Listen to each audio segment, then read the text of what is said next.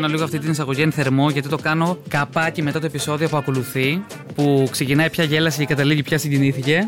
Έρχεται ένα δημοσιογραφικό ταξίδι πλην της φάσης για να μάθουμε το πια γέλασε.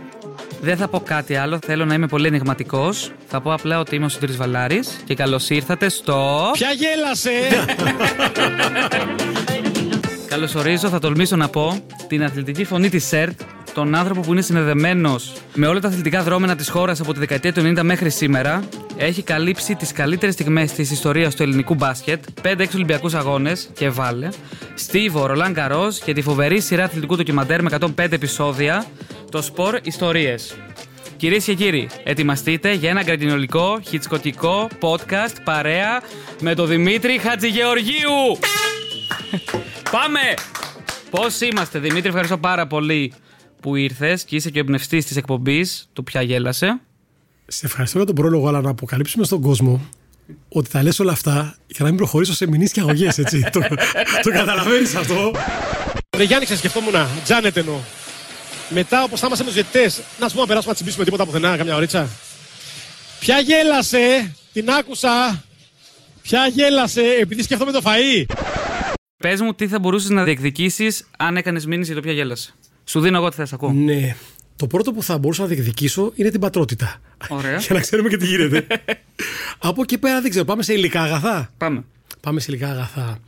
Θα ήθελα να ταξιδέψουμε μαζί σε μέρη για να δούμε εκεί πώς γελάνε οι άνθρωποι.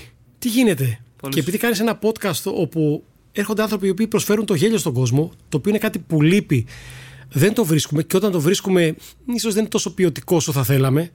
Αλλά νομίζω ότι είμαστε γενικά σε δύσκολες εποχές όπου γελάμε ακόμη και με πράγματα που παλιότερα ίσως τα θεωρούσαμε λιγότερο καλά από πλευράς ποιότητας και αισθητικής.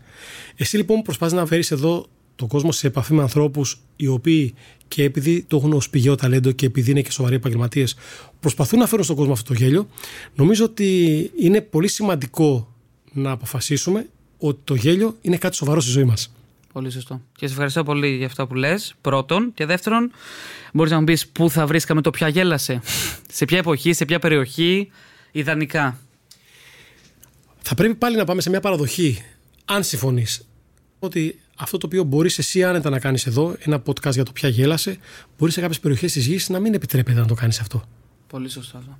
Ναι, δηλαδή φτάσαμε το 2020, όπου μουσεία μετατρέπονται σε τζαμιά και που η ελευθερία λόγου ή γέλοτο δεν είναι αυτονόητα σε όλο τον πλανήτη. Συμφωνώ απόλυτα. Πολύ σωστό. Αυτό δεν το είχα σκεφτεί. Για φινάλε μπορεί να μπει και κατακλίδα και εισαγωγή και πρόλογο και τα πάντα. Πες μου όμως, για να φτάσουμε μέχρι εδώ και να μιλήσουμε σε ποιες χώρες επιτρέπεται ας πούμε, το γέλιο ή η ελευθερία του λόγου ή οτιδήποτε, υπήρξε μια στιγμή όπου το πια γέλασε έγινε σήμα για να φτάσουμε μέχρι εδώ και να κάνουμε την εκπομπή αυτή, ας πούμε. Πώς ξεκίνησε όλο αυτό; Θα σου το πω, αλλά με τις δύο λέξεις πια γέλασε, έμαθα κι εγώ που πια έχω κάποιες δεκαετίες πίσω μου στη δημοσιογραφία και στην ηλικία γενικότερα, τι σημαίνει viral. και ότι το δεύτερο σημαντικό που έμαθα, αφού έμαθα τι σημαίνει viral, είναι ότι το viral δεν αφορά μόνο τους άλλους, αλλά μπορεί να αφορά και εσένα. Και είναι δύσκολο για δημοσιογράφο, δεν γίνεται Έτσι. πάντα. Άρα λοιπόν έμαθα δύο πράγματα μέσα σε μια στιγμή. Ή μάλλον μέσα σε 40 δευτερόλεπτα. Ήταν ένα ταχύρυθμο μάθημα για μένα μετά από 30 χρόνια στη δημοσιογραφία. Έμαθα λοιπόν και το viral και ό,τι μπορεί να με αφορά. Σε ενοχλεί που το όνομά σου έγινε Viral. και viral και ίσως και αφορμή για βιντεάκια χιουμοριστικά, λίγο πιο σατυρικά, καυστικά. Σε ενόχλησε που ο κόσμος έμαθε, σαν Δημήτρη Χατζηγεωργίου που έγινε αυτό και όχι σαν άνθρωπο που έχει κάνει όλα αυτά που έχω πει στο πρόλογο, ας πούμε. Θα σου απαντήσω εμέσως για να σου πάω μετά και στην ευθεία απάντηση. Πολλά χρόνια πριν, όταν εσύ ήσουν αγέννητος στη δημοσιογραφία στην ΕΡΤ, ξεκίνησα στο ραδιόφωνο. Έκανα πέντε χρόνια ραδιόφωνο και μετά πήγα στην τηλεόραση. Τεράστια βάση το ραδιόφωνο, γιατί και το podcast ραδιόφωνο είναι. Και εκεί συναντήθηκα με ανθρώπους γίγαντες στο επάγγελμα. Και επειδή ξεκίνησα σε μια εποχή όπου η ΕΡΤ ήταν μόνη της, το 1986, ως πιτσυρικά μόλις είχα τελειώσει το σχολείο, τότε η πλειοψηφία των ανθρώπων που εργαζόντουσαν στην ΕΡΤ, που διακονούσαν το επάγγελμα, ήταν γίγαντες. Και είχα την τύχη να τους συναντήσω και να προσπαθήσω να μάθω από αυτούς.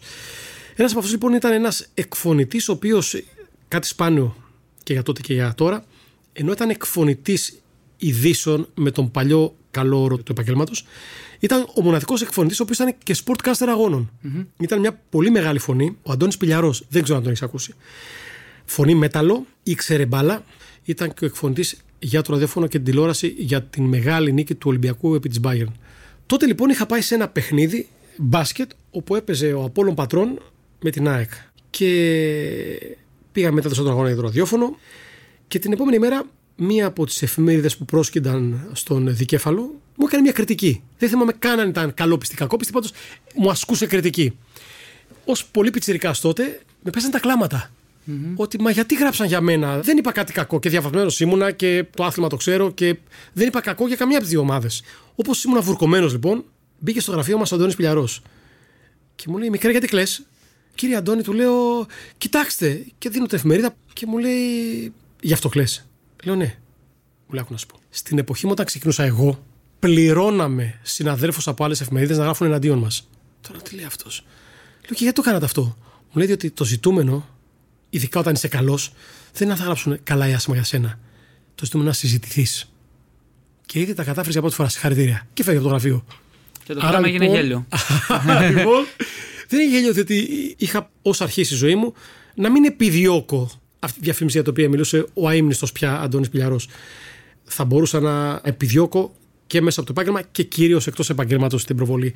Όσο στο Viral λοιπόν που συζητάμε το πια γέλασε, ήταν από ένα κρίκο, μια αλυσίδα άστοχων ενεργειών και ατυχών στιγμών που συνέβη εκείνη τη μέρα στο εν λόγω παιχνίδι, δηλαδή ένα παιχνίδι πριν από ένα μισό χρόνο ανάμεσα στον Ήφεστο και στον Παναθηναϊκό στο ακριτικό νησί της Λίμνου, όπου απλώς επιβεβαιώθηκε η ρίση ότι ό,τι είναι να πάει στραβά θα πάει. Θα πάει. Και είναι ο περίφημο νόμος του Μέρφυ.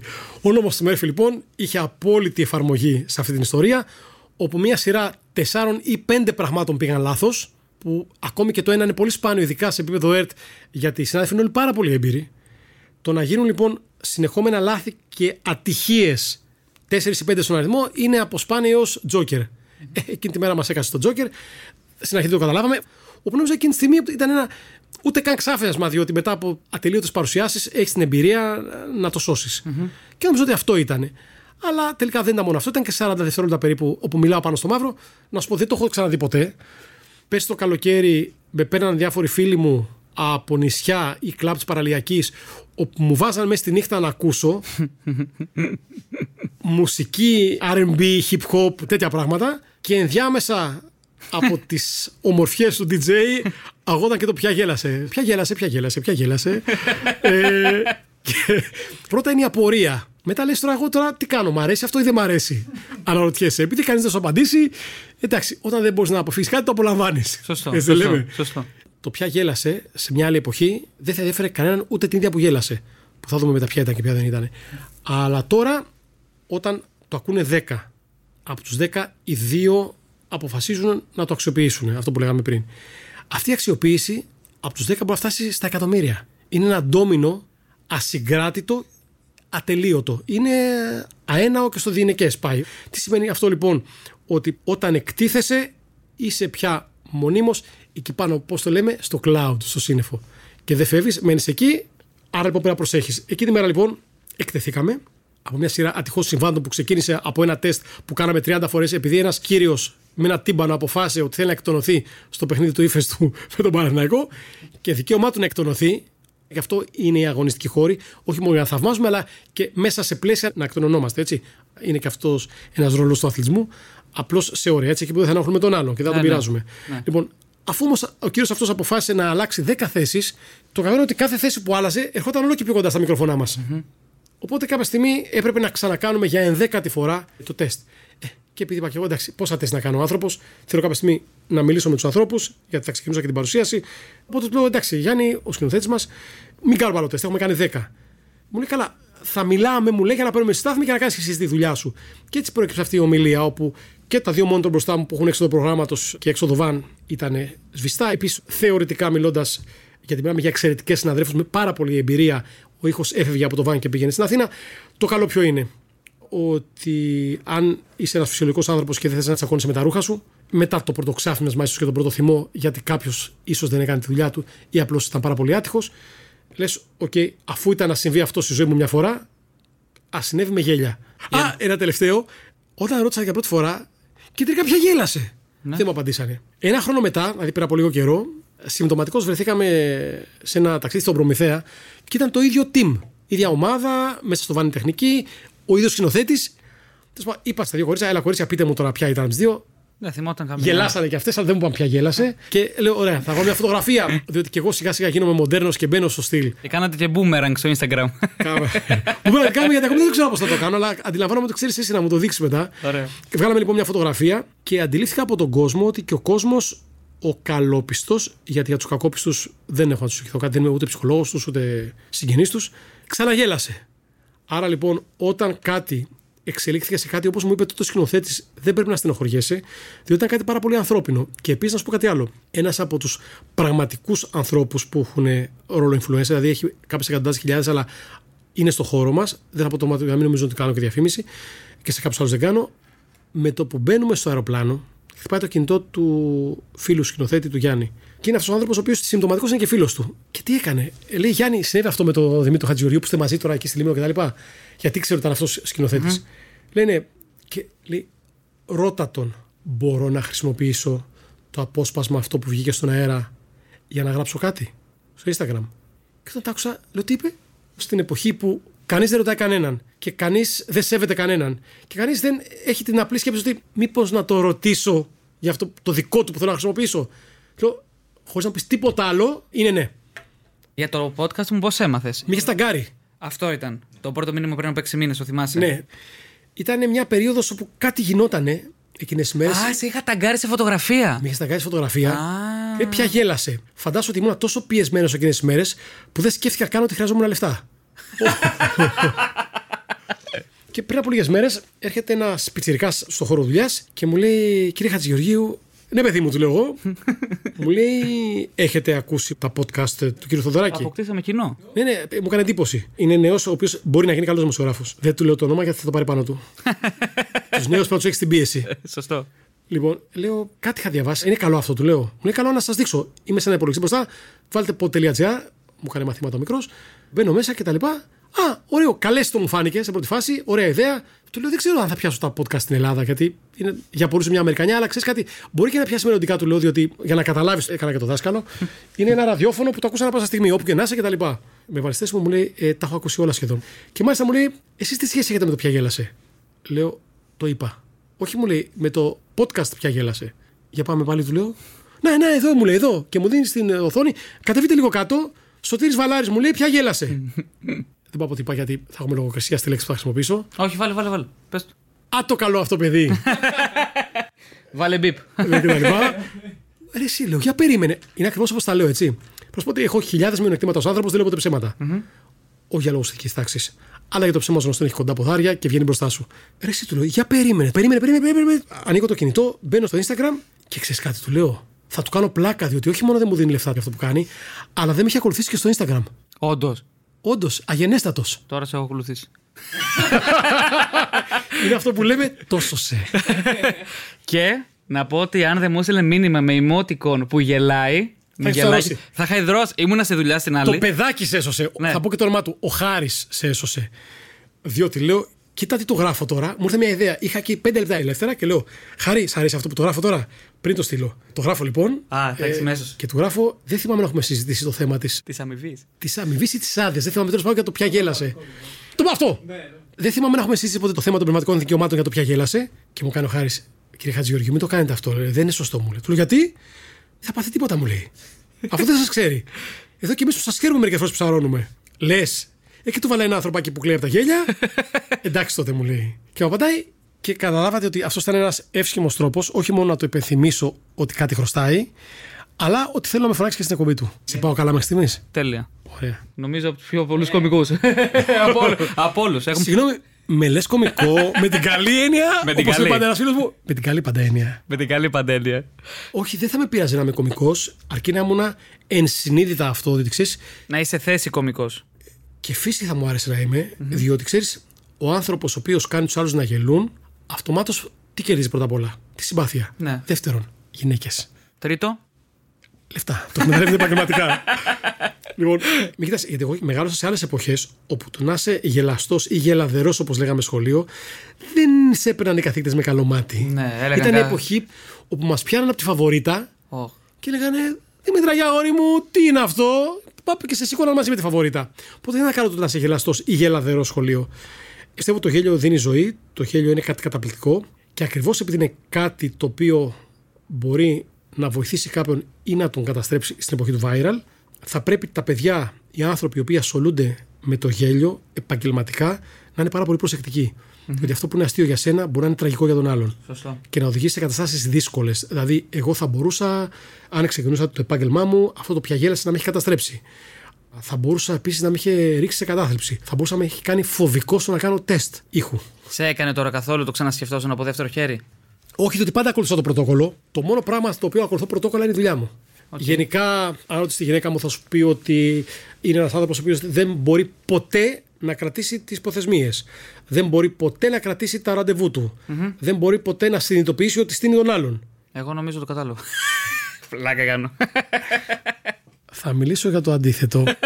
ε, Όμως η ώρα της δουλειάς για μένα από τότε που ξεκινούσα, μα θες ότι φοβόμουν σε ένα χώρο που τότε ήμουνα σε μια άλλη εποχή ένας πιτσυρικά ανάμεσα σε γίγαντες, στο ότι μπήκα σε ένα μαγαζί, όπως λέμε στο γλώσσα του επαγγέλματος, το οποίο ήταν πάρα πολύ σοβαρό, να το πω διαφορετικά, από ό,τι ήταν η ΕΡ τότε, με έναν όρο του σήμερα, ήταν ένα πολύ θεσμικό μαγαζί. Άρα λοιπόν ένας πιτσυρικά σε ένα θεσμικό μαγαζί ή πηγαίνει με το κύμα ή τον ξεβράζει το κύμα. Mm-hmm. Α πούμε, επειδή πρέπει να γελάσουμε σήμερα, ότι πρώτους μήνες μαθητευόμενο δεν είχα κάνει καν σύμβαση στην ΕΡΤ. Πέρασα ένα μισό χρόνο μαθητευόμενο περίπου, ένα και κάτι. Έτσι ήταν μαθητευόμενοι τότε, φυσικά μισθή. Και είναι ένα Σάββατο όπου κυκλοφορώ ως φάντασμα από γραφή στο γραφείο, γιατί δεν είναι σταθερές μου εκεί, δηλαδή οι άνθρωποι που κάναν τη σύνταξη ειδήσεων ή οι εκφωνητές. Άρα εγώ απλώς δεν έχω να δω κάποιον πώς κάνει τη δουλειά του να μάθω κι εγώ. Έρχεται λοιπόν ο αρχιντάκτη της Βάρδιας, μεσημέρι Σάββατο, δεν θυμάμαι το όνομά του και είναι ντροπή μου, αλλά θυμάμαι τη φιγούρα του, κοστούμι μπλε σκούρο, λευκό που κάμισο, μπλε σκούρα γραβάτα μονόχρωμη και γυαλί κοκάλινο μαύρο. Mm-hmm. Τρόμος.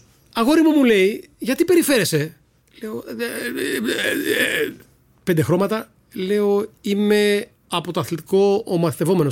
Ξέρω ποιος είσαι. Γιατί περιφέρεσαι, μου λέει. Πού είναι οι υπόλοιποι; Έχουμε δελτίο, τι θα γίνει, δεν θα έχετε αθλητικά; Δεν τους βλέπω. Μπράβο. Ε, δεν βιάζεσαι; Όχι, του λέω.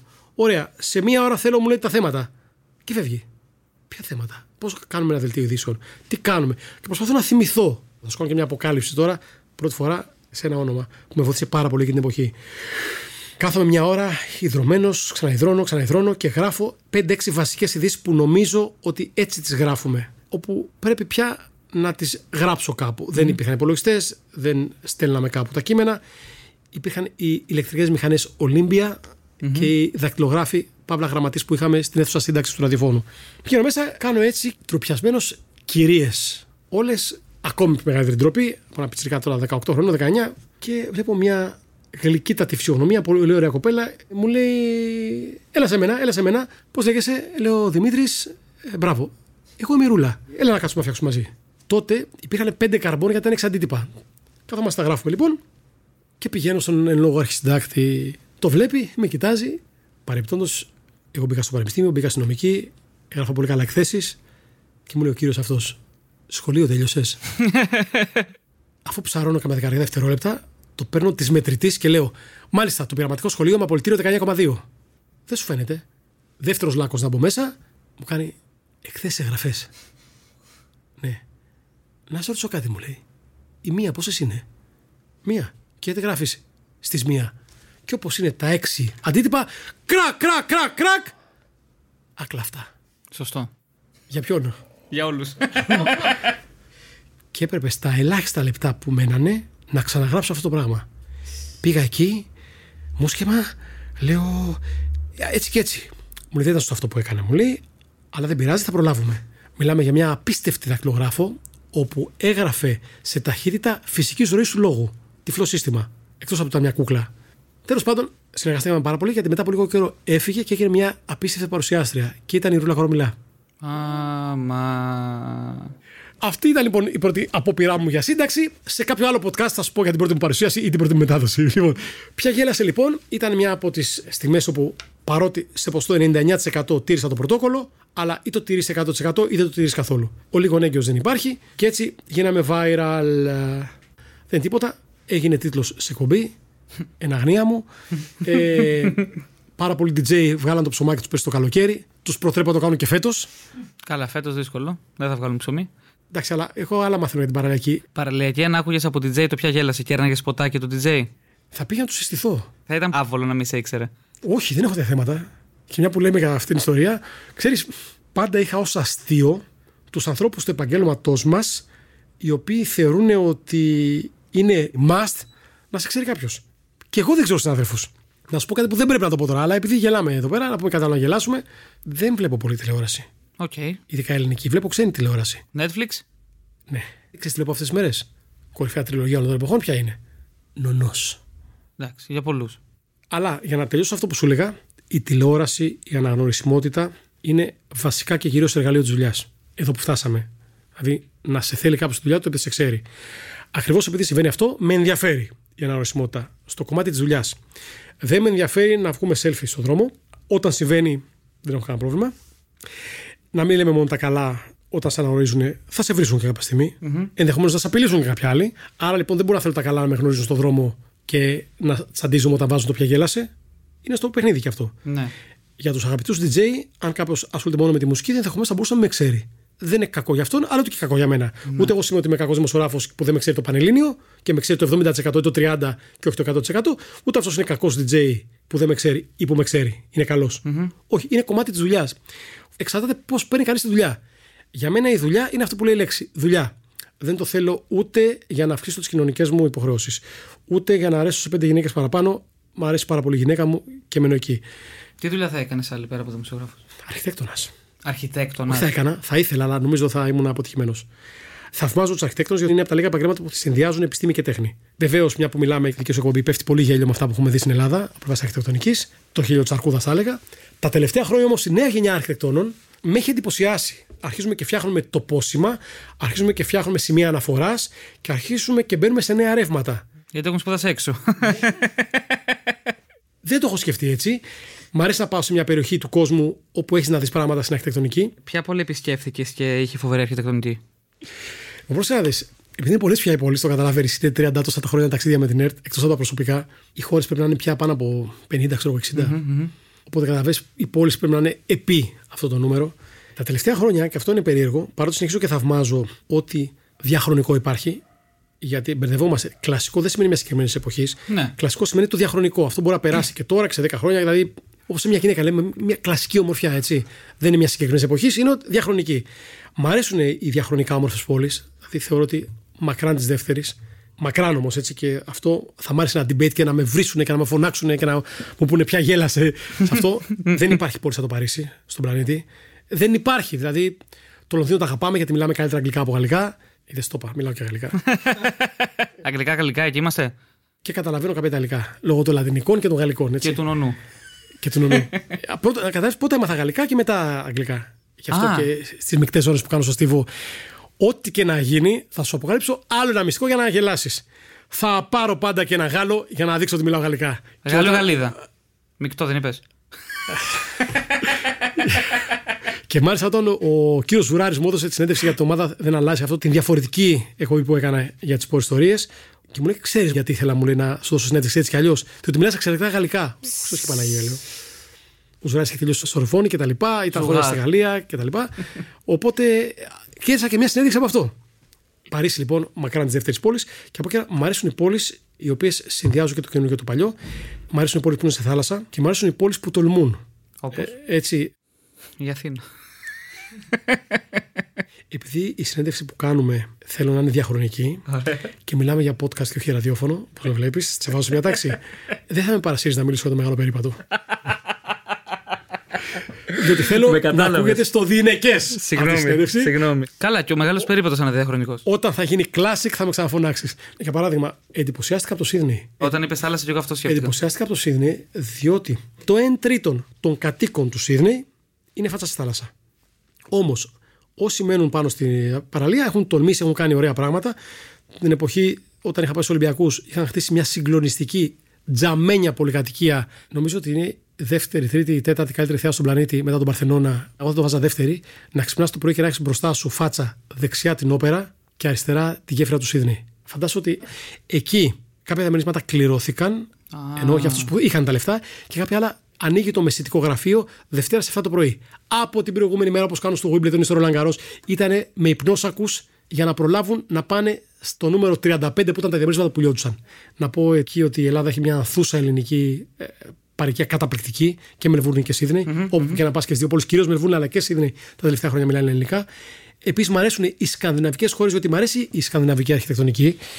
Αν θα έπρεπε να επιλέξω μια χώρα, όχι πόλη, να μείνω πλην της Ελλάδας, είναι μια από τις χώρες που δεν μου έκαναν ποτέ πρόταση για να πάω, είναι η Ιταλία. Λατρεύω από τον Νότο μέχρι τη Ρώμη και από τη Ρώμη μέχρι το Βορρά. Μα είναι απίστευτο μέρος της Ιταλία. Και θα σου πω ότι το πρώτο stand-up comedy της ζωής μου, γιατί θέλω να σε επαναφέρω στην τάξη, διότι έχεις ξεφύγει και δεν κάνουμε πια γέλασε.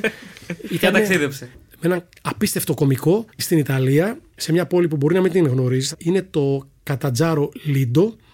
Ε, το Κατατζάρο είναι. Παίζουμε στοίχημα. το Κατατζάρο είναι μια πόλη νότια, όπου το 1992, τι σου λέω τώρα, ο Παναθηναϊκός εξαιρετική ομάδα τότε με Βαζέχα, Βάντσικ κτλ. κτλ, κτλ. Όσιμ, μεγάλος δάσκαλος του ποδοσφαίρου Ιβιτσα Όσιμ, ε, είχε ένα τουρνουά με τη Μεγάλη Ρώμα και τη Μεγάλη Νάπολη. Ήταν ένα τουρνουά που διεξαγόταν σε τέσσερις μέρες. Έκατσα έξι μέρες εγώ εκεί. Βρήκα ένα τύπο λοιπόν μέσα στο αεροπλάνο, ο οποίος είδε ότι διάβαζα ένα περιοδικό του στα ελληνικά και μου λέει σε Έλληνας, σε σπαστά ελληνικά. Αυτός ήταν λοιπόν φοιτητής με συγκάτοικο Έλληνα και γυρούσε στο χωριό του, το Κατατζάρο, και ο ξάδερφός του ήταν αστυνομικός. Φιλέλληνας και ανάλαβαν να με εξεναγήσουν. Και το δεύτερο βράδυ, αν θυμάμαι καλά, ήταν σαν πανηγύρι. Ιταλικό πανηγύρι πάρα πολύ κοντά στα δικά μας τα πανηγύρια. Και ήταν ένα τύπο ο οποίος δεν καταλάβαινα τι έκανε. Δεν το είχα δει στην Ελλάδα. Ένας τύπος όρθιος και γύρω-γύρω, πώ ήταν παλιά που περνούσε ο τελάλης που μαθαίνω στο Μεσαίωνα και αυτά και καθόντουσαν γύρω τα πιτσιρίκια ή ο κόσμος και τον άκουγε. Και ο τύπος έβλεπε ότι άλλαζε φωνές. Κάτι μου θύμιζαν, κάτι μου θύμιζαν κτλ. Και μου λέει ο Τζιάννη, που ήταν το όνομα του παιδιού, του αστυνομικού, Σ' αρέσει, μου λέει. Είναι ένας stand-up comedian λοιπόν και καταλαβαίνεις τις φωνές που κάνει. Λέω, Όχι, τι κάνει. Μου λέει κάνει όλους τους στάρ του Ιταλικού ποδοσφαίρου. Αυτό που άκουσα τώρα μου λέει ήταν ο Ρουτ Γκούλιτ. Και ο τύπος έκατσε εκεί καμιά ώρα, δεν καταλάβαινα πολύ τι έκανε, καταλάβαινα όμως τις διαφορές της φωνές και ότι γελούσε όλος ο κόσμος. Και ήταν η πρώτη stand-up comedy που είδα live στη ζωή μου. Μαλεζάνη δεν έκανε. Είναι προκλητικός ο τύπος. Να σου ρωτήσω κάτι εγώ όμως τώρα λίγο. Εντάξει, εγώ το είπα. Εσύ γιατί έβαλες πια γέλασε. Μια φεμινιστική προσέγγιση στην κομμωδία. Ξαναπάμε. Μια φεμινιστική προσέγγιση επειδή ήταν πια, ήταν ποιος, θα ήταν μια brutal προσέγγιση. Ναι, ακριβώς. Αφού το πια γέλασε, έμεινε, δεν έμεινε. Έμεινε. Το ποιος γέλασε, Έμεινε. τι θα ήταν. Και για να Θα σου ήταν πω- σαν να το έκλεψαν ντεμή. Δηλαδή μισή μήνυση, μισά Το λεφτά. τους έκλεψες. ναι, τώρα χειροτέψτε σου γιατί δεν θέλω μισά λεφτά, τα θέλω ολόκληρα. το πακέτο που λέγαμε. και ας πω και το πιο ωραίο απ' όλα είναι ότι δεν έχω καταλάβει τι γίνεται, γιατί έχει γίνει αυτό Δευτέρα.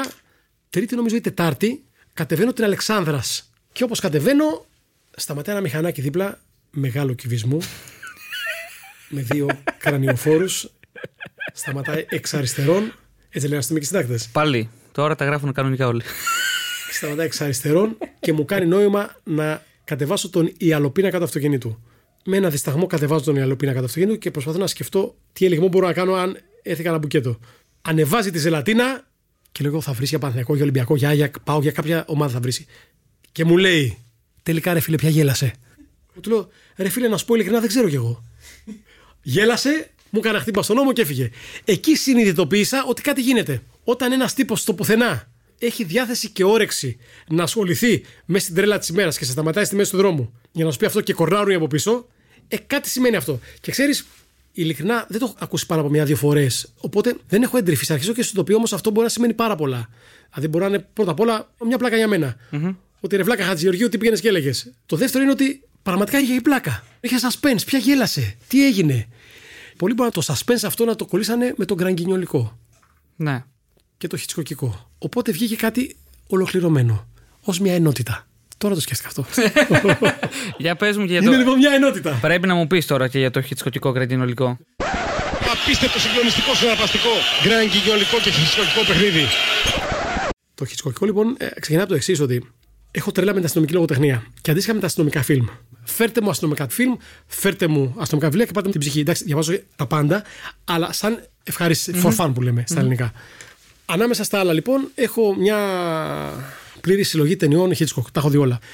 Αυτό λοιπόν υπάρχει στο μυαλό σου. Εγώ γενικά μελετάω ατελείωτα τις μεταδόσεις ή τις εκπομπές ή τα ρεπορτάζ, αλλά δεν μ' αρέσει να σημειώνω τι θα πω. Προτιμώ να αναλώσω το χρόνο μου στο διάβασμα και όχι στην αποστήθηση. Ήταν ένα μάτς, αν θυμάμαι καλά, πριν από κάποια χρόνια, Ευρωλίκα, Παναθηναϊκός, βασανιζότανε όπως και τα τελευταία χρόνια με την Πασκόνια. τελευταία δευτερόλεπτα είναι μπροστά ένα από τον Παναθηναϊκός ή δύο. Δεν το θυμάμαι τώρα αυτό, γιατί δεν βλέπω ποτέ αυτά που κάνω. Και θυμάμαι μόνο ότι ήταν ο Σαν Εμετέριο, ιστορικός αρχηγός μετέπειτα και μέχρι τώρα στο Ισπανικό μπάσκετ της ομάδας που είναι, ήταν σβολέ. Όπου βλέπω ένα Σαν Εμετέριο γιατί προσπαθώ να ψυχολογήσω για τους παίκτες και βλέπω έναν τύπο που είναι κάθιδρος και λευκός, άσπρος, πανί. Και ο τύπος δεν της βάζει, λέω, αγχωμένος λέω Σαν Εμετέριο, αλλά τέλος πάντων ήταν το παιχνίδι. Να, πώς θα το λέγεις τώρα; Χιτσκοκικό. Ήταν γκραν γκινιόλ, είδες εκεί πάλι. Και λέω, ένα φινάλε χιτσκοκικό, γκραν γκινιολικό, τελείως αυθόρμητο. Πάει, έφυγε, τελείωσε. Κάποιο διάστημα μετά, ήρθε ένας πιτσιρικάς, πιτσιρικάς, λύκειο. Και μου λέει, Πω, πω, μου λέει κύριε Χατζηγεωργίου, πω, πω, μου λέει χιτσκοκικό. Λέω μέσα μου, ναι, οπότε, για τι πράγμα μιλάμε. Ναι, μεγάλε του λέω, ναι, OK okay, και τα λοιπά. Είναι παιδί μου και τα αυτά. Προβληματίστηκα, αλλά όπως και με το tag που μου έκανες, το ξεπέρασα γιατί είχα δουλειά.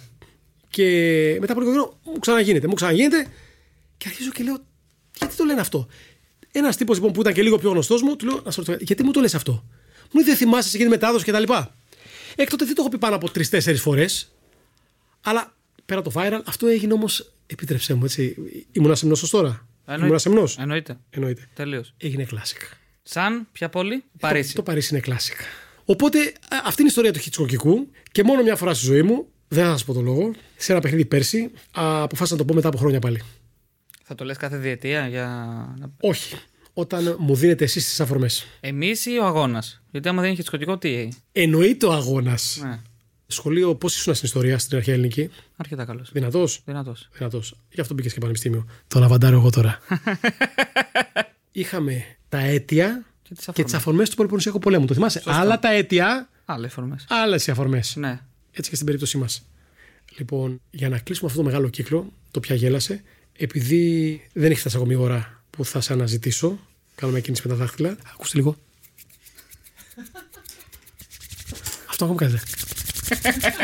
επειδή δεν έφτασε αυτή η εποχή που θα σε αναζητήσω στο τυρί μου, και έχω και μάρτυρες τώρα, χάρηκα πολύ όταν ξεπέρασα το ότι αυτό το παιδί είναι θρασίτατο. Και επειδή είσαι και θρασής και καλός, και επειδή είσαι νέος, μ' αρέσει. Δεν κάνω το δάσκαλο. κάνω τον κρατάμε. ακροατή αυτή τη στιγμή του podcast. Και μ' άρεσε που ένας άνθρωπος ο οποίος έκανε και την προσπάθειά του να επικοινωνήσει μαζί μου, εμέσω πριν σαφώς είναι αλήθεια. Μ' αρέσει, ξέρεις κάτι, αν μου λέγανε πριν από μερικά χρόνια ότι ρε φίλο και θα κάνεις αυτό και αυτό και αυτό, έτσι αλλιώς δεν τα πίστευα. Έτσι αλλιώς θεωρώ ότι έκανα περισσότερα πράγματα από ό,τι είχα ονειρευτεί και νομίζω κάθε νέο παιδί αυτό του συμβαίνει τελικά στη ζωή του. Να κάνει περισσότερα από όσο ονειρεύεται. Αλλά το να κάνω την ατάκα μου τίτλο εκπομπής και καλής εκπομπής δεν το περίμενα και από τη δικιά μου πλευρά σας ευχαριστώ πολύ. Τιμητικό. Ένα χειροκρότημα για να συνεχίσουμε. Ε, ναι. Δώσε μου ένα πια γέλασε για δεύτερη σεζόν. Θέλω να είναι διαφορετικό, όχι πλέον σαν το αγώνα. Πάμε. Με το ένα. Τι θες να πω; Ναι. Όχι, φίλε. Γιατί; Αυτό θα είναι στο επόμενο podcast. Ω, κάθε σεζόν θα κλείνουμε έτσι. Έτσι. Ε, Το κλείσαμε το ραντεβού και στην επόμενη θα σου έχω δύο εκπλήξεις. Πρώτα θα το πω και δεύτερον θα σου πω και ποια γέλασε. Και θα το έχω μάθει κι εγώ. Ω, Για να μην σου πω ότι θα το μάθω και θα τη φέρω κιόλας. Ψήνεσαι; Πολύ. Καλή. Πες μου όμως τώρα για να τελειώσουμε, ειλικρινά όμως, γιατί επέλεξες το ποια γέλασε. Α τα φεμινιστικά και τα μπρουτάλια Λοιπόν, αυτά. να σας πω πώς έγινε. Ειλικρινά, ναι. Ήμουν ανάμεσα σε πολλές φράσεις που να είχαν μέσα το γέλιο, το χιούμορ κλπ. Είχα στο μυαλό μου και το πια γέλασε, το άφηνα για το δυνατό μου χαρτί. Και έρχεται ο Σταύρος ο Θεοδωράκης και μου λέει: Μέχρι την Τρίτη θα βρεις τίτλο, αλλιώς σε απειλώ, θα το έχω ολόκληρη τη σεζόν. Χαχα podcast. Ε, αυτό μου ράγισε την καρδούλα. ναι. Απειλητικός ο Σταύρος, δηλαδή. ε, χαχα podcast. Η δικιά μου κουμπί στο και, δεν του, και δεν του το είχα. Λοιπόν, και λέω, κύριε Σταύρος, ελάτε εδώ, έχω κάτι στο μυαλό μου. Λέει, πες το. Ήταν μακριά, κάποια απόσταση, ντρεπόμουν εγώ στον κόσμο, ήμασταν 5-6 άτομα μέσα. Ελάτε εδώ, να σου το πω. Ποια γέλασε. Μου λέει, ποια ή ποιος. Ποια. Μ' αρέσει. δεν το ξέρεις Και γιατί έτσι από- και από πού είναι. Μετά του είπα, μου λέει, δεν με νοιάζει, μ' αρέσει. Και δεν σου μίλησε για τα πνευματικά δικαιώματα. Μου είπε, δεν με νοιάζει, μ' αρέσει. Κοίταξε να δεις, όσο και να πας να τον σώσεις, το φίλο μου τον Σταύρο, έχει ευθύνη ως κατά τον νόμο υπεύθυνος για αυτή την ιστορία του pod.gr. Άρα, Είστε στην υπεύθυνη. λοιπόν, πέντε αστείες στιγμές που έχεις ζήσει στο επάγγελμα σαν Δημήτρης. Είναι ατελείωτες, αλλά πρέπει να σκεφτώ και να λογοκρίνω αυτό που μπορώ να σου πω έτσι. Σωστό. Για να φύγει μία από πάνω μου, πια γέλασε ένα αυτό. Δεύτερον, 1996 Ατλάντα, όπου έχει συμβεί το εξής απίστευτο. Ήταν το μεγάλο ντέρμπι της πρώτης αγωνιστικής στο μπάσκετ, Ελλάδα-Ιουγκοσλαβία και παίρνουμε το πούλμαν, όπου για να μην πληρώσουν οι Αμερικανοί που έκαναν τους χειρότερους Ολυμπιακούς τελευταίας πεντηκονταετίας, έτσι οι Ολυμπιακοί αγώνες στην Ατλάντα, να τα λέμε για αυτά, έχουν βάλει κάτι συνταξιούχους πρώην οδηγούς σχολικών λεωφορείων όπου δεν ξέρουν καν την πόλη. Ξεκινάμε για να πάμε ανατολικά και μας πάει δυτικά. Mm-hmm. Συνειδητοποιούμε ότι δεν θα προλάβουμε το ματς, όπου έχει σηκωθεί ένας γίγαντας πρώην μπασκετμπολίστας Σέρβος στα 2 μέτρα 130 κιλά. Έχει σηκώσει από το γιακά τον Αμερικανό και του λέει, όπως θα σας το κάνω με την προφορά αυτή. If I miss the game, I will kill you και επειδή δεν ήθελε I will kill you ο Αμερικανός συνταξιούχος, φρόντισε να βρει το δρόμο και να φτάσουμε κανένα μισάρο πριν. Το οποίο είναι πάρα πολύ λίγο σε τέτοιο μεγάλο αγώνα. Και πάω ασθμένοντα τρέχοντας στην είσοδο και μου λέει η υπεύθυνη που ήταν όμως εθελόντρια, δεν μπορείτε να πείτε. Λέω γιατί οι Αμερικανοί, επειδή ξέρεις, δεν θέλουν τα πολύ πολύπλοκα, αντί για ε, νούμερα και ε, γράμματα, στις εγκαταστάσεις είχαν χρώματα αντί για νούμερα και αριθμούς. Λέει είναι το κίτρινο για την εγκατάσταση, για το venue. Mm-hmm. Yellow for the venue. Και σου λέω, no, It's purple for all venues. Καλώς τα λέω στα αγγλικά. Ωραία. Στα αγγλικά πώς είναι; No, monsieur. Ε... Φοπεγέ. λοιπόν. Ωραία. Και της λέω είναι το μοβ για όλα. Όχι, μου λέει. Η ώρα έχει πάει παρατέταρτο, βγαίνω στον αέρα παρά πέντε και ακριβώς αρχίζει το μάτς. Και μετά και του ματιού μου πιάνω ένα αστυνομικό. Την παρατάω, τρέχω, του λέω συγγνώμη. Ξέρετε από διαπιστεύει βεβαίως, μου λέει, είμαι ο αξιωματικός εγκατάστασης, ο επικεφαλής. Mm-hmm. Ο άνθρωπό μου λέω. Του λέω, έχω purple, μπαίνω παντού. Βεβαίως μου λέει, κύριε. Η Δεσπινή λέω, δεν με αφήνει να μπω. Γιατί, δεν ξέρω, του λέω, ελάτε μαζί μου, μου λέει. Από όσο βλέπεις ταινίες, ένας Αμερικανός, Αφροαμερικανός, να το πω και πολιτικό ορθά, στα δύο μέτρα, πολύ καλός κύριος. Λέει, σας παρακαλώ, αφήστε τον ε, δημοσιογράφο να περάσει γιατί έχει μοβ. λέει, μόνο το κοίτο μπαίνω. Του λέει, μοβ. Και του λέει, εγώ με υπεύθυνη εγκατάστασης δεν θα μπει. Και του λέει, και εγώ είμαι αξιωματικός εγκατάστασης. Και του λέει, αυτή δεν με ενδιαφέρει, ούτε εσύ θα μπει. Και τι έγινε, έχει τους αστυνομικούς στην Αμερική που έχουν εδώ ένα σαν ηχιάκι που είναι και μικροφωνάκι στο νόμο τους και μιλάνε. Είπε κάτι, ένα νούμερο, 32 για παράδειγμα, και ήρθαν τέσσερις θηριώδεις τύποι και τους λάβαν όλους και έτσι μπήκα μέσα. Έλα, ρε φίλε. Συλληφθήκαν οι τέσσερις στην είσοδο από τους αστυνομικούς και έτσι μπήκα και εγώ για αυτός. Και έκατσα στη διάρκεια του μάτς μαζί μου για, να, για να μην με βγάλει κανένας έξω από το γήπεδο. Καλό αυτό; Φοβερό. Άλλο ένα πάμε που πούμε 3 όχι 5. Πολλά χρόνια πριν, παλιό στάδιο Καρεσκάκη, παίζει Ολυμπιακός Εθνικός. Τότε ο παδί και των δύο ομάδων μέσα. Έχουμε μια στον ένα πάγκο, μια στον άλλο. Κάτι που δεν αρέσει στου οπαδού της μία από τις δύο ομάδες, δεν θα πω ποια ομάδα είναι. Ο Μακαρίτη, ο καταπληκτικός, ο αίμνητο Χρήσο Ράπτης, φοβερός σχολιαστής. Μεταδίδει οι οπαδοί της μιας ομάδας, πυρεώτε κειμένοι και δε, αρχίζουν και με βρίζουν. Ένας συνάδελφος μπαίνει μέσα, έρχεται δίπλα μου, τι γίνεται, όλα καλά, όλα καλά. Οπότε κάποια στιγμή μου λέει, Αυτή γιατί σε βρίζουν, μην δίνεις σημασία του. Λέω, δε... Οπότε γυρίζει ξαφνικά και σου λέει, ε, τι βρίζετε, πού είστε, ρε, στο σπίτι σας, τι βρίζετε, ρε; Και ξαφνικά σκοτεινιάζει ο τόπος. Ήταν και χειμώνας, ομπρέλες, παπούτσια, φαγητά, αναπτήρες, ε, ό,τι μπορεί να φανταστείς για αυτό το πράγμα. Και μας περιέθαλψε ο προπονητής μιας από τις δύο ομάδες και τελειώσαμε τον αγώνα. Νορμάλ. Νορμάλ. Πέντε αθλητές που έχουν χιούμορ. Πέντε. Πες μου το πιο χιουμορίστα, ρε παιδί μου. Ο πρώτος αθλητής που γνώρισα να έχει πολύ χιούμορ ήταν ο Νίκος Βαμβακούλας. Okay. Όταν πιτσυρικά τον έκανα σποριστορίε. Χιούμορ έχει ένας αθλητής που γνώρισα στο εξωτερικό και πραγματικά είναι απίστευτος, αλλά πρέπει να το γνωρίσεις για να ανοιχθεί. Είναι ο Usain Bolt. Έτσι, είναι απίστευτος τύπος. Έχει παίξει και στη United, έχει κάνει φορά. Τρέλα. Του αρέσει αυτό. Και όλοι το κάνει για το show για να βγάλει λεφτά από τι διαφημιστικές. Όχι. Αυτός είναι ο χαρακτήρας mm. του. Χιούμορ πολύ με τις πλάκες που έκανε και μέσα στον αγώνα τον Δημήτρη Παπα-Νικολάου. Mm-hmm. Που έκανε και κινήσεις στον αγώνα. Δηλαδή, το έβαλε την μπάλα πίσω από την πλάτη του και τη γυρνούσε και ο άλλος έψαχνε να δει που βρίσκεται το τόπι. Οι δημοσιογράφοι πρέπει να έχουν χιούμορ. Σαφέστατα. Το πρόβλημα ποιο είναι; Πρέπει να έχει το κοινό. Σωστό.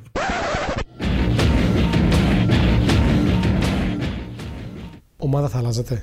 Πώς είναι δυνατόν να συμβεί αυτό το πράγμα, μου φαίνεται αδιανόητο. Δεν, δεν μπορεί να αλλάξει μάνα και πατέρα. Μπορείς να αλλάξει μάνα. Τι να αλλάξεις και τι να γίνεις; Ε, δεν ισχύει αυτή η ερώτηση. Δεν θα γίνονται αυτά τα πράγματα. Μην με τρελαίνεις τώρα. Όχι. Όχι. Δεν, αυτά δεν, δεν απαντώ σε αυτές τις ερωτήσεις. Ποτέ. Ποτέ. Όχι, δεν υπάρχει αυτός το σενάριος. Τώρα μου το, το ρωτάω σοβαρά αυτό. Ούτε με σφαίρες σαν μου λέτε να αλλάξω την παιδική μου γειτονιά. Είναι σαν να αρνείσαι τα παιδικά σου χρόνια. Σε αλλάζει το τόπο γέννηση. Όπως δεν αλλάζεις παιδική ηλικία. Εκτός και αν χάνει, χάνει συνέχεια, οπότε στο τέλος παραιτηθεί. Εκτός αν είσαι Θεσσαλονικιός, Χατζηνάσιος. Ένας μόνο φίλος μου έχει αλλάξει ομάδα. Γιατί είναι ισχυρότερο από το σύμβολο της πίστεως; Το φυλαχτό σου, η σχέση σου, την ονειρεύεσαι. Όλα τα άλλα μπορεί να τα αλλάξεις. Ομάδα όχι. Θέλω να μου δώσεις για φινάλε την πιο συγκινητική σου στιγμή. Που το έζησες και λες: Εντάξει, φίλε, τέλος. Ξέρεις, ο αθλητισμός είναι μια πάρα πολύ σοβαρή υπόθεση. Και μαζί με την τέχνη είναι ο μοναδικός τομέας που δεν υπάρχει σύνορα. Δεν είναι γλώσσα, δεν είναι θρησκεία, δεν είναι ηθικέθημα. Ο αθλητισμός και η θρησκεία είναι έννοιες παγκόσμιες, συμπαντικές θα έλεγα και δεν χρειάζεται ούτε τη γλώσσα να ξέρεις, ούτε τις συνήθειες, ούτε το ίδιο θρήσκευμα για να κατανοήσεις τον αλλον Είναι μέσω έκφρασης, είναι μέσω εκτόνωσης, είναι συμβολισμός, είναι σημειολογία.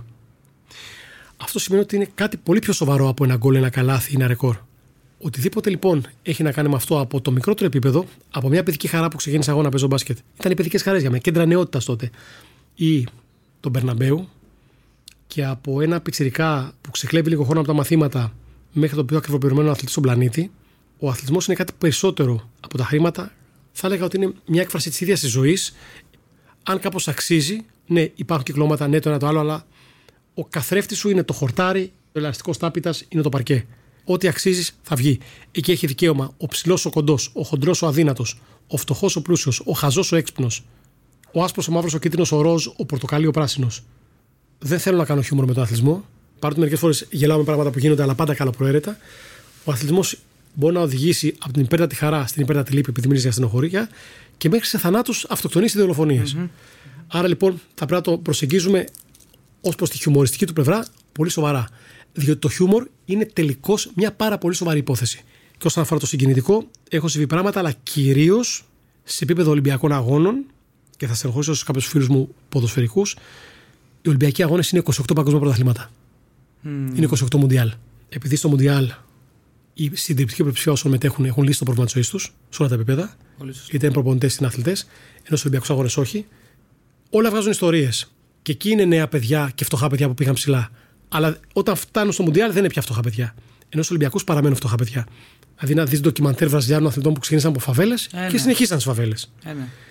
Οι ιστορίες των αθλητών σε επίπεδο Ολυμπιακών Αγώνων με συγκινούν και από τότε θα μου επιτρέψεις κάτι, γιατί ως τώρα αυτά που είπα δεν είναι κάτι το οποίο το έχω κρύψει. Απλώς, όπως ξέρετε, δεν μου αρέσει να μιλάω προς τα έξω, δεν είναι κάτι που κρύβω. Για πρώτη φορά θα μιλήσω επί προσωπικού. Άλλαξε η θεώρησή μου των αθλητικών πραγμάτων από τότε που γνώρισα τη γυναίκα μου. Όταν είδα τι σημαίνει παραολυμπιακός αθλητισμός και όταν είδα τι χρειάζεται, γιατί λέμε ότι σεβόμαστε απεριόριστα, πώς λένε οι Γάλλοι, μια πιθανή γαλλικό, σαπό. Mm-hmm. Υπόκληση στους Ολυμπιονίκες και σε όσους φτάσουν να μετέχουν στους Ολυμπιακούς Αγώνες. Πόσο μάλλον στους Παραλυμπιονίκε και στους συμμετέχοντες στους Παραλυμπιακού Αγώνες, που θα πρέπει πρώτα να περάσουν το σωματικό, πνευματικό και ψυχολογικό πρόβλημα, ώστε μετά να κάνουν την ίδια προπόνηση με τους αρτεμελεί για να φτάσουν σε, αυτό το βαθμό. Οι ιστορίες που λόγω της γυναίκας μου, που είναι δύσχρηση Παραλυμπιονίκη στην κολύμβηση, ε, που είδα, που ένιωσα, που έμαθα, που βίωσα στους Παραλυμπιακού Αγώνες, είναι νομίζω αυτοί που θα πρέπει τα σχολεία να πηγαίνουν να παρακολουθούν για να καταλάβουν ότι όλα αυτά τα οποία βιώνουμε εμείς καθημερινώς είναι απλά πράγματα σε σχέση με αυτά που βιώνουν αυτοί, που πρέπει να κάνουν 15 υπερβάσεις τη μέρα για τον εαυτό τους και άλλες 30 στην προπονησή τους, για να φτάσουν στο σημείο να πάρουν ένα μετάλλιο και όχι ένα συμβόλαιο εκατομμυρίων. Οι ιστορίες των Παραλυμπιακών Αγώνων μες συγκινούν πάρα πολύ, ειδικά όταν φτάνουν να είναι υπεράνθρωπες. Δηλαδή, όταν αθλητής του ύψους πηδάει περισσότερο από τον Αρτιμελή ή όταν στο 1500 τρέχει καλύτερα από τον Αμερικανό Ολυμπιονίκη, ο Παραλυμπιακός αθλητής ή 400 που δεν βλέπει και έχει απολαώσει 95%. Εκεί συγκινούμε. Και η πιο συγκινητική στιγμή ήταν γιατί ένα από τα πράγματα που μου έκανε η ΕΡΤ την τιμή και μου έχει δώσει την ευκαιρία εδώ και πολλά χρόνια από το 2000 και μετά να κάνω όλες τις τελετές ένα εξελίξεις Ολυμπιακών και Παραλυμπιακών. Και παρεμπιπτόντως να σα πω ότι αυτό είναι ό,τι πιο σημαντικό έχω κάνει στην καριέρα μου. Δηλαδή, αν έπρεπε να κρατήσω κράτη, δεν κρατάω ούτε μεταδόσεις, ούτε ταξίδια, τίποτα. Είναι η μεταδόση των Ολυμπιακών Αγώνων στις τελετές έναξη. Έτσι ήταν στο Ρίο στην τελετή των Παραλυμπιακών, όταν η πρώτη τελευταία λαμπαδιδρόμος, η οποία έχει κινητικό πρόβλημα, έχει κινητική δυσκολία, έπεσε μέσα σε καταρακτό βροχή. Ήταν ένα σκηνικό το οποίο ο πιο εφάνταστος, δημιουργικός και αναγνωρισμένος σκηνοθέτης δεν θα μπορούσε να το σκεφτεί βράδυ, σβηστά τα φώτα, με ένα συγκεκριμένο προβολέα, καταρακτό τη βροχή, πρώτη τελευταία δρόμος και γλιστράει από την προσπάθεια και πέφτει κάτω. Και θέλει να σηκωθεί μόνη της για να συνεχίσει η φλόγα του ταξίδι. Νομίζω ότι το πιο συγκινητικό έχω δει στη ζωή μου σε επίπεδο αθλητικό. Δεν θα το άλλαζα με τίποτα. Και βεβαίως μια προσωπική στιγμή όταν τελείωσαν οι Ολυμπιακοί Αγώνες το 2004 στην Αθήνα, όπου εγώ ήμουν ο άνθρωπος που έφτιαξε το ελληνικό τηλεοπτικό πρόγραμμα, μαζί με πολύ καλούς συναδέλφους, μια εξαιρετική ομάδα, το δουλέψαμε περίπου δύο χρόνια. Και όπως βγαίνω από τον booth και ανεβαίνω τα σκαλάκια, γιατί είμαστε το κάτω διάζωμα του Ολυμπιακού Σταδίου, να πάω στην έρθει γιατί θέλω να μιλήσω με τον πρόεδρο, με τους συμβούλους και αυτά, πώς πήγαμε κτλ. Γιατί τελείωναν οι Ολυμπιακοί Αγώνες. Ήμουν έτσι και συγκινημένος, διότι για μένα ήταν μια προσπάθεια δύο ετών, 16 ώρων τη μέρα για να βγει αυτό που θαύμασαν όλοι οι Έλληνες τηλεοπτικά, ως προς το πρόγραμμα εννοώ, γιατί πάρα πολλοί δουλέψανε απίστευτα για την ΕΡΤ τότε. Είναι ο σχολιαστής και προϊστάμενος της φιλανδικής τηλεόρασης, μια χώρα με μακρά παράδοση στον αθλητισμό, το Στίβο και τους Ολυμπιακούς Αγώνες, όπου βγαίνει από τον booth, ανοίγει τα χέρια του και μου λέει: Θέλω εκ μέρους όλου του φιλανδικού λαού να σε αγκαλιάσω για αυτό που μας προσφέρατε αγωνιστικά και τηλεοπτικά αυτές τις μέρες. Ήταν η καλύτερη Ολυμπιακή αγώνα όλων των εποχών και έχω πάει σε 10, μου λέει. Και κανείς δεν περίμενε η Ελλάδα και οι Έλληνες να κάνουν τέτοιους αγώνες. Ξέρετε, σκέφτομαι τα παιδιά που δεν ζήσαν εκείνες τις 16 μέρες και τώρα είμαι συγκινημένος, δεν καταλαβαίνουν τι φτιάξαμε για να φτάσουμε κάποια χρόνια μετά, το 2020, να αξιοποιούμε την πρώτη Ολυμπιακή κατάσταση με την ΑΕΚ στο μπάσκετ. 16 μέρες φτάσαμε στην αριστεία, λειτουργική, πνευματική και τα υπόλοιπα 16 χρόνια τα κάναμε μαντάρα. Δεν έχω να πω τίποτα. Ο αθλητισμός, η ΕΡΤ, να το τονίσω, και η δημοσιογραφία μου πρόσφεραν πάρα πολλά και μέχρι να αφιπηρετήσω θα το κάνω με τον ίδιο ρυθμό. Όταν δεν θα μπορώ αυτούς τους ρυθμούς, θα αποχαιρετήσω γιατί έρχονται και νέα παιδιά που είναι όπως την γενιά στα αυτοκίνητα. Οφείλουν να είναι καλύτεροι από εμάς. Και επειδή θα είναι καλύτεροι και από μένα και από τους υπόλοιπους μας, καλό θα είναι σιγά σιγά όταν έρθει η ώρα να αφήνουμε τη θέση μας σε άλλους. Νομίζω, Μάρια, πρέπει να δώσουμε ένα θερμό χειροκρότημα για όλο αυτό το φινάλε. Δεν ήταν χιτσκοκικό, ήταν πολύ. πολύ καλύτερο. Πώς πέρασες στο podcast σου, εγώ σου δίνω το 70%. Χάρηκα πολύ. Και επειδή θες για το γαλλικό, merci beaucoup, à bientôt. Φοβάμαι μην κλείσω αυτή τη σειρά των podcast σαν τη Μενεγάκη στο φινάλε της εκπομπής της με Νατάσα Θοδωρίδου. Το αφήνω εδώ, το αφήνω εδώ, σταματώ. Ραντεβού το Σεπτέμβρη με όσους κομικούς περιμένετε και δεν έχουν έρθει, με κομικούς που δεν γνωρίζετε, με ανθρώπους που μπορεί να μην είναι κομικοί. Το αφήνω, ανοιχτό το παραθυράκι. Μέχρι τότε έχετε πάρα πολύ χρόνο να κάνετε τι. Θα πατήσετε στο Spotify πια γέλασε, θα τα κατεβάσετε, θα τα ακούσετε όλα σε βεράντες, σε καφετέρειε, σε παραλίες. Θα γίνω creepy και θα πω και σε clubs να το ακούσετε παντού και όχι μόνο Spotify, Apple Podcast και στο καλοκαιρινό πια pod.gr. Μέχρι τότε. Ποια γέλασε! να γελάτε.